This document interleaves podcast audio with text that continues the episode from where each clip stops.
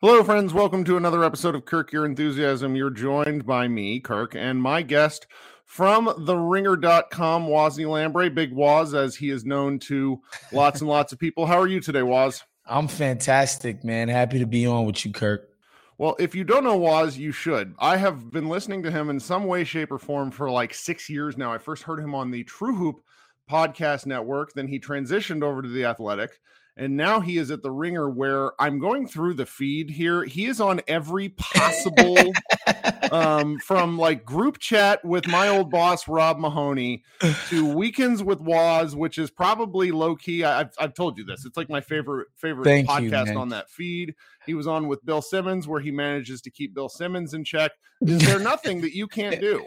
I mean, I, I don't think so. But you're the hardest you know, working man at the ringer, and I think they des- you deserve you deserve a raise. Uh, well, I would agree with you on that part, one hundred percent. I'll never disagree with the idea that I should be making more money. That's for sure. well, speaking of you, making thank money, you for the kind words, Kirk, because we've oh, absolutely friends for years now. Um, and you're always one of my favorite follows for sure. I am certainly a lunatic online. That is the thing that is true.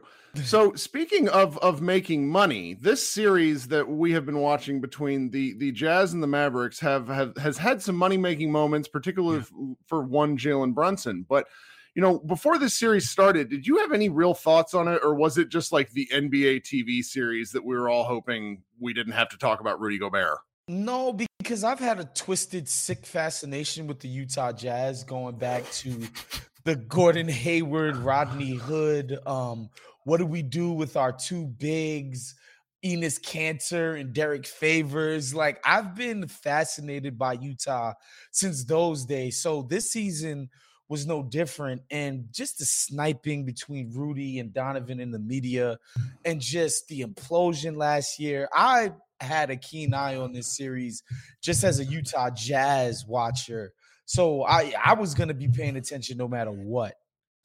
Yeah, and and we all entered the offseason as Mavs fans kind of I wouldn't say brokenhearted, but just very irritated because no one wanted to say this out loud because everyone gives Jason Kidd his flowers constantly. Luka had no business being in the game when he was hurt, and mm. it was stupid. And the fact that it hasn't come to bite them in the ass is kind of nothing short of a miracle, but also sort of exposes just how bizarre Utah yeah. actually is. Um, mm-hmm. Donovan Mitchell is is could teach a master class in deflection because he's he says all these like he looks you right in the eye and he tells you the thing that's happening is our fault, not his fault. He, he's the living embodiment of the of the Uncle Phil meme where he's like we we you know, it's just on repeat and and it's been really you know I didn't think I disliked the Jazz that much until I've had to play the, the Mavericks have played them nine times since Christmas. Wow. And that's too many, like that's like ABA type stuff, where it's just too many games where the and these teams have a healthy disdain for one another. And I, I'm really surprised that they uh tied it to two. Now with with Luka Doncic back, is it safe? Like, would Luka have kind of changed the series to where it would have been a clean sweep, or am I just being arrogant? I don't think that's arrogance at all when you've watched the actual games. I think his first game back, he was a little bit more tentative than we're you certainly used to seeing Luka Doncic be. And they dominated the Jazz for the most part. Like there's no two ways about it. Like the Jazz were lucky to get out of that game four with their lives. And the rest of the series has basically been domination on the part of the Dallas Mavericks, specifically on offense. And without Luka Doncic, who everybody understands is one of the best offensive players in the league. This is empirically true. You can watch the games and it looks true. He's one of the best offensive players in the game. And yet, without him, they're slicing and dicing the Utah Jazz as if they're some CYO team, as if they're Sacred Heart, as my um, high school coach would say. It, Little so... Sisters of the Poor, excuse me. That's what he would use. Little well, Sisters of the Poor, which is a mental institution in New York, by the way, just so you guys know.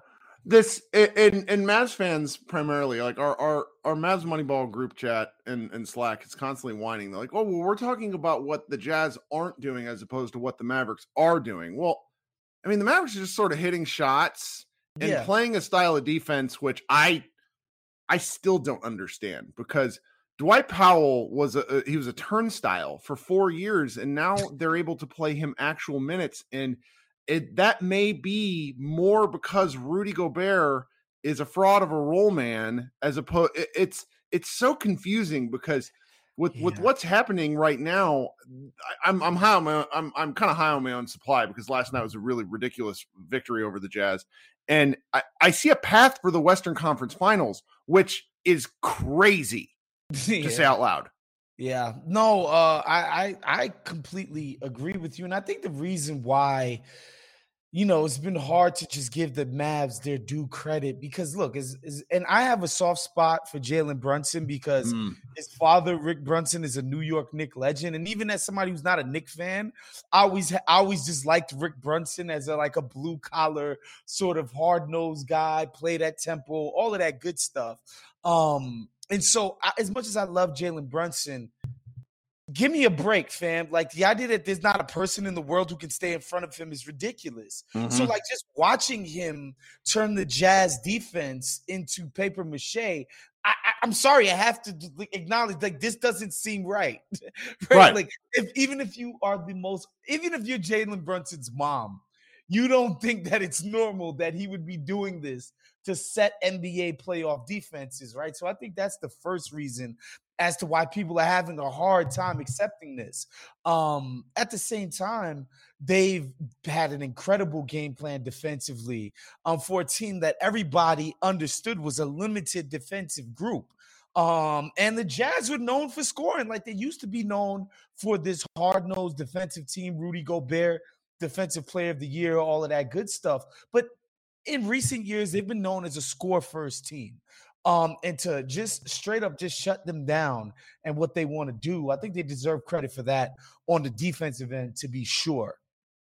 It's it's really something because I was a Jason Kidd skeptic and local. Uh, I think I think anybody that was not you know a Mark Cuban you know fan fan guy was not you know there's just a lot of copy on Jason Kidd doing some kind of crazy stuff Yep. And it's been buried because he was out of the league for a year, mm-hmm. which I think gets left behind. But he's really shown himself to be remarkably collaborative. Like I, I, I mentioned this to Mark Stein last night. I know all the assistant coaches' names. That's not a thing I'm used wow. to because they kind of cycle around. Like you know who God Shammgod is because he's off. of course like he's a yeah, legend. He's been around. Yeah, mm-hmm. yeah but other players, it's like, oh, okay, well, I know Sean Sweeney is the the the little redheaded guy that my wife had to explain to me why we can't see his eyebrows because he has red hair, and it's it's just so odd that all of this has has worked out just so. And at the same time, I also have this sense of dread because if the Mavericks have to play the Suns, if they win Game Six or Game Seven, they have to play the Suns, and you know, uh, Bridges could blot out the sun with like Luka and with Brunson because the Jazz are so bad on the perimeter that I don't know it, this is this also I guess what I'm sort of asking is do you think this is smoke and mirrors or is this r- more real than I'm willing to give it credit for? No, I don't think it's smoke and mirrors and um another thing is uh don't take it for granted that you're going to play the Suns. I don't want to be a hot takey guy over here, but uh, you know, essentially since game 1, where they're coming off of two straight playoff games and then barely any rest to go into game one. New Orleans has been just as good as the Suns have in this series. Um, you know, just want to say that. Uh, and as far as the Jason Kidd part of it, I think we have a hard time seeing coaches as people that can get better at what they do. Sure. And I think that's Jason's kid has improved as a coach. We never think of coaches as guys like, you know, young guys get better. New coaches can get better as time goes on. I look at somebody like Monty Williams, for instance, in his New Orleans stop. He was not lighting the world on fire in any way. And that's not like X's and O's. I think the guys liked him, but he didn't seem like this incredible game manager, uh, you know, X's and O's guy, whatever. And now he's all of that and more in uh in Phoenix, right? And so you know, I think of Erik Spoelstra from his first year with Miami, where LeBron's giving him the shoulder bump, to now, you know, where everybody universally understands him to be one of the five best coaches in the NBA. Sure. He'd go to the Hall of Fame now. Period. He's so good. Yeah. Yeah. So you've seen coaches improve with time. And I think that you that can be said about Jason Kidd. Uh, as far as is it fluky? I don't think it's I think, yeah, the Jazz, the Suns perimeter defensive depth is like light years ahead of Utah, like in a way that is just like insane. Royce O'Neale and Mike Conley and Donovan Mitchell, they're they're comically bad perimeter defenders, right? Where you're just like Danuel House is your best by far person option at that, you know, at that position. Uh, however, I, I you know, I think Luka obviously is a special one-on-one player, and I think Jalen Brunson and uh, uh, Spencer Dinwiddie uh, specifically are way above average on the ball creators um, and initiators, right? I look at a team that you can contrast, say Memphis, who has mm. a dynamo like Ja on the perimeter. I don't think Desmond Bane and uh, Melton and Dillon Brooks are on the level of offensive initiators and creators on the ball that Brunson and Dinwiddie are. So that being like as as you know, I know Utah's just a horrible counterpart to what the Suns present as a problem, but I do think the the personnel of the Dallas Mavericks is such that you can trust that they're going to be pretty damn formidable on offense even going forward even against elevated competition. Part of it is like I'm pretty sure the last time the Mavericks beat the Suns was when Dirk dropped 50 points on Tim Thomas in 2011. Like they're just a team that has the number of the Mavericks gotcha. and uh, they they they they scare me. Well, all right. So one of the other things I want to talk about was sort of the the Luka Doncic of it all because I've heard you on years, and one of my favorite things that you've come around on is is Nikola Jokic as a player. And I think yeah. just last week you talked about how, you know, several years ago you're just like, okay, neat. He throws a backdoor cut. Congratulations. But right. he, he's he, as over time he's he really has in, as he's got in shape, he's improved. He's just that good. Yeah. Um Luka is a divisive player to where I am curious as to what your thoughts on on him as well as what the league's thoughts are on him because you know um he just draw like people hate him who hate him. It's it's amazing. He's like he, he gives me Shawn Michaels vibes from back in the day. well, uh, it won't surprise you. I was HBK was my favorite wrestler Ooh. when I was growing up. Easily, easily the Heartbreak Kid, just the kiss the biceps, yeah, the super kick. I remember when he, you know, when he did the turncoat against Marty Jannetty, kicked him through the freaking uh, window. Like I, I remember all of that. Love HBK, so it wouldn't surprise you that I'm a Luka guy because look, I keep saying this about the Clippers, man. Um, I remember I was at NBA Summer League when they got Kawhi and Paul George, and everybody basically agreed the Lakers have egg on their face because uh, they didn't get Kawhi. The Clippers are going to be amazing in perpetuity, and they're geniuses, and championships are going to befall them, and it's going to be incredible, and all of that shit, right? And you know, this idea that Paul George and Kawhi, the greatest def- the perimeter defense combo of all times.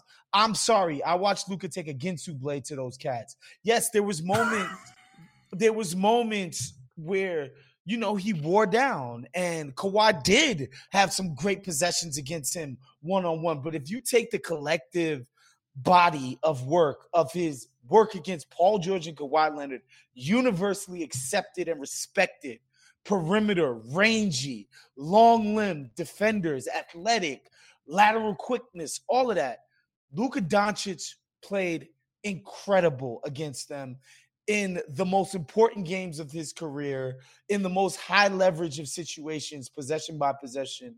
I don't, uh, this is not a debate for me. Like, this is not even something I'll go back and forth with people against. You know, I remember when before last year when people had a problem with Devin Booker, and I was a Booker guy and I but I could understand the skepticism, right? Because mm-hmm. there was just no body of work in games that actually mattered against set NBA defenses of elite caliber.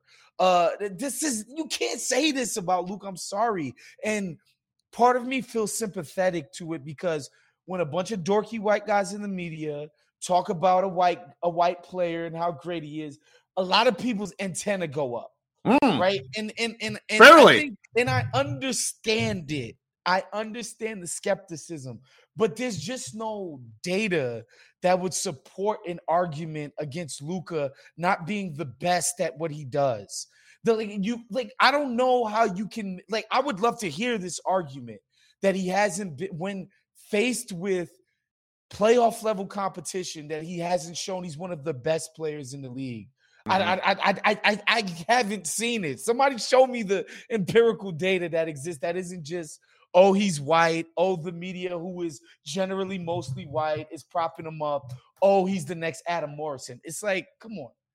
So through 15 playoff games, 13 of which came against Kawhi and Paul George, he has averaged 33 points, 9.1 rebounds, 8.8 assists while shooting 50 and 40. What from, are um, we? T- what are we doing here, Kirk? Like, well, this this isn't a convo. but but I, I guess what I'm wondering, and, and this has been a conversation, like us in Mavsland are kind of notoriously sensitive because Dirk Nowitzki quite reasonably, you know, do you remember when um God, Pacers, uh, uh David West mm-hmm. put his hands on Dirk's face and pushed him away. It was like 2008. There's a great True Hoop story on it. Mm-hmm. I still go find it every now and again.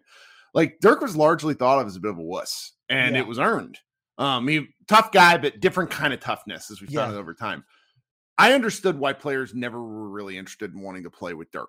Um, I think everybody likes Dirk. It's like universally good, you know, good dude, but kind of a killer. Whereas Luka, like we have a asshole Luka is a real thing. Like kills me because he's so arrogant.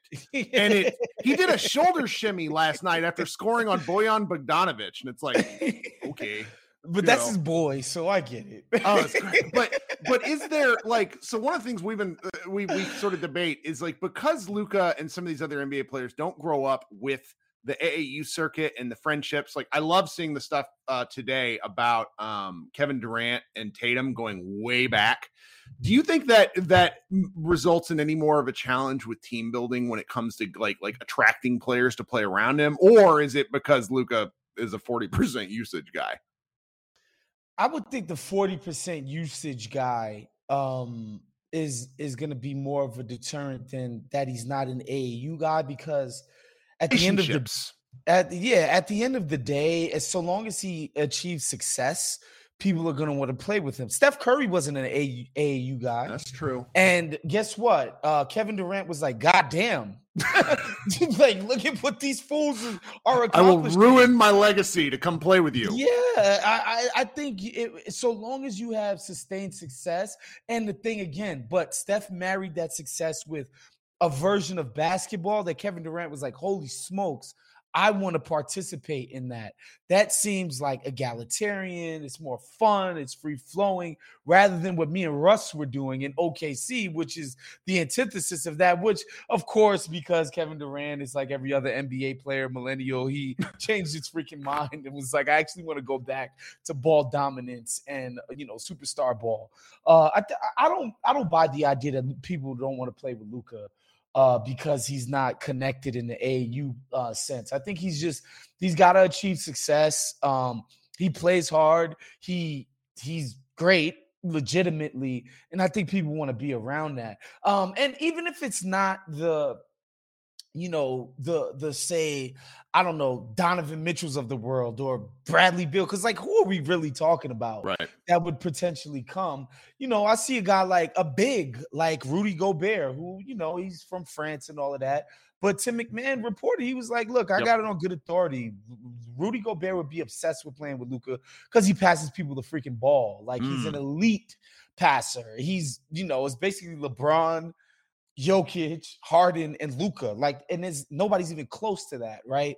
Um, when you combine the vision with the size. So I think he just has to have success and people will want to play with him. And and you know, and and at this point, we're not even doing free agency anymore. No, we're doing the freaking you gotta trade for him. So at a certain point, guys gotta tra- man's gotta trade for guys, and Luka just makes it happen and makes it work and you know, team success. Yeah, and I, I think one of the things we've learned as Mavs fans the last year plus is is we had been indoctrinated, and even me. I mean, I had Mark Cuban come on this podcast. He asked to come on because he got tired of me kicking the shit out of him, and then I kind of I kind of backed off because it's like who like I uh, you know I didn't go at the billionaire directly, but the, we we had been kind of criticizing them and him and Donnie for years because they just didn't do a good enough job. And now the Mavericks have a front office that is a little more connected.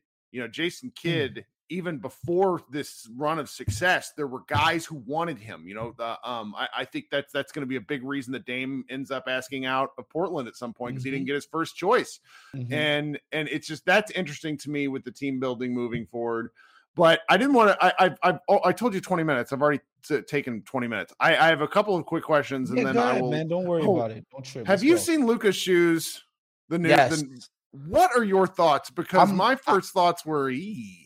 I actually like them, but that's because okay. that's because I generally have a low opinion of what Jordan Brand has done with their non-Jordan athletes. Okay. And so, like, if you look at what they've done with Blake Griffin, with Carmelo, with Chris Paul, like, it's been pretty bad. Even Westbrook who again is a cultural, pop cultural figure, specifically in this lane.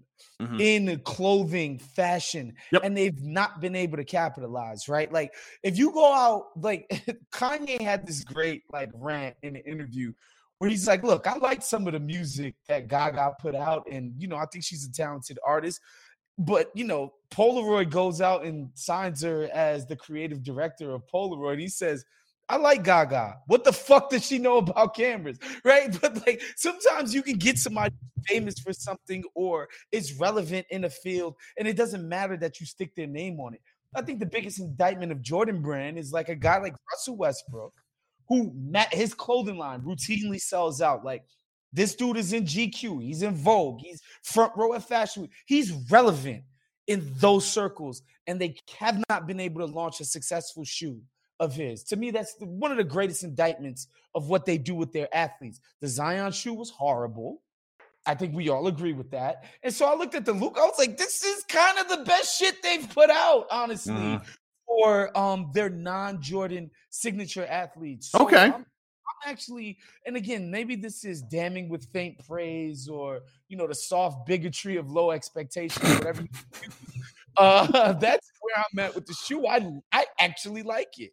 I've because I'm a hack and I just uh, you know it's like a bright shiny object. I have bought a couple pairs of the la- like the the PEs for the last uh, few like Luka related Jordans, and they're just boats. I don't yeah. understand. Like he played in them. Like I, th- that's a like the shoe playing thing. Uh, now that I'm older and I I realize I never did have a vertical jump, just always played in heavy shoes. When I when I see these dudes play in heavy shoes, it's like like uh, which one the morris brothers play one of them plays in foams. And i'm like yeah, how that, are you that, playing in bricks? That's that's a sh- that's a that's a sort of that's a fashion statement thing but i think what what gets underrated too and shouts to my man nate jones and dame lillard what they're doing with those moving soles they get like they're not wearing those flat ass insoles that we're playing in when we just buy the shoe okay. and just keep it.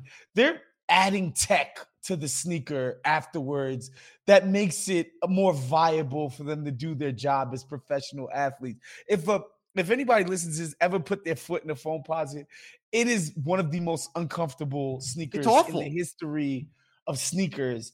Uh, and so you know, I, I think NBA guys are they're modifying those sneakers, and you can get Nike when you're an athlete to put, you know, depending on your stature, to put customizations in certain models, you know, depending on your foot and its size and all of that. Same with Adidas and all of them. So I think that's why they're able to do the stuff with those sneakers.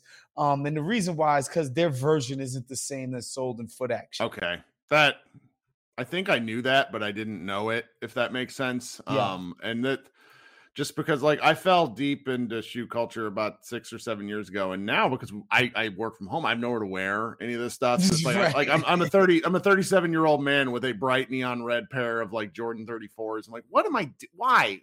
And then I'll buy the next one. I'll absolutely buy this pair.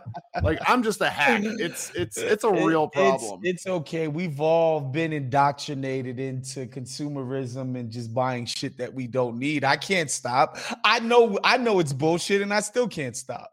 yeah, yeah. Well, this has been absolutely fantastic and just what I'd hoped for. Because I think I've been bothering over the last two days. I've gotten two people to come on shows that I've been kind of low key pestering. Mark Stein yesterday and you today. So this is exciting for me. Thank you so much for your time. Do you have mm-hmm. anything that you would like to to plug before you get out of here?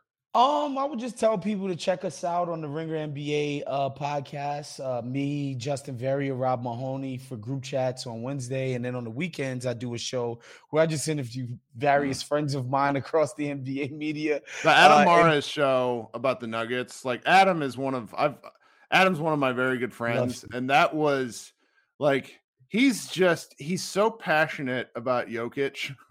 I like, love it. Like, I love it though. It's great. Yeah, you it was know, a great pod. And, and, I feel like that's what people want to hear is because because to me, the people that are most passionate about what they're doing have a greater, deeper understanding about what it is that they're passionate about and can explain things to mm. people in a way that somebody who's dispassionate, I really truly believe can't do it. Oh, so, I got off the pod and went and looked up different Jokic positionings because you're like, oh yeah, they run Jokic off an Iverson cut. And I'm like, wait, really? Holy cow! They do, like what? Like that's just like that sort of stuff. I just love it. Anyways, yeah. thank you so much for for using part of your. uh well, I guess it's Tuesday. Um, yeah, and I will try to have you back one day in the future. Yes, sir. No problem. All right, guys. Brother. This has been uh Kirk Your Enthusiasm with uh Wosny Lambre, and there's tons of shows on my feed. Go download and listen to them because uh, help me make this a record breaking month. And I will talk to you guys after game six uh, when the Mavericks hopefully defeat the Jazz.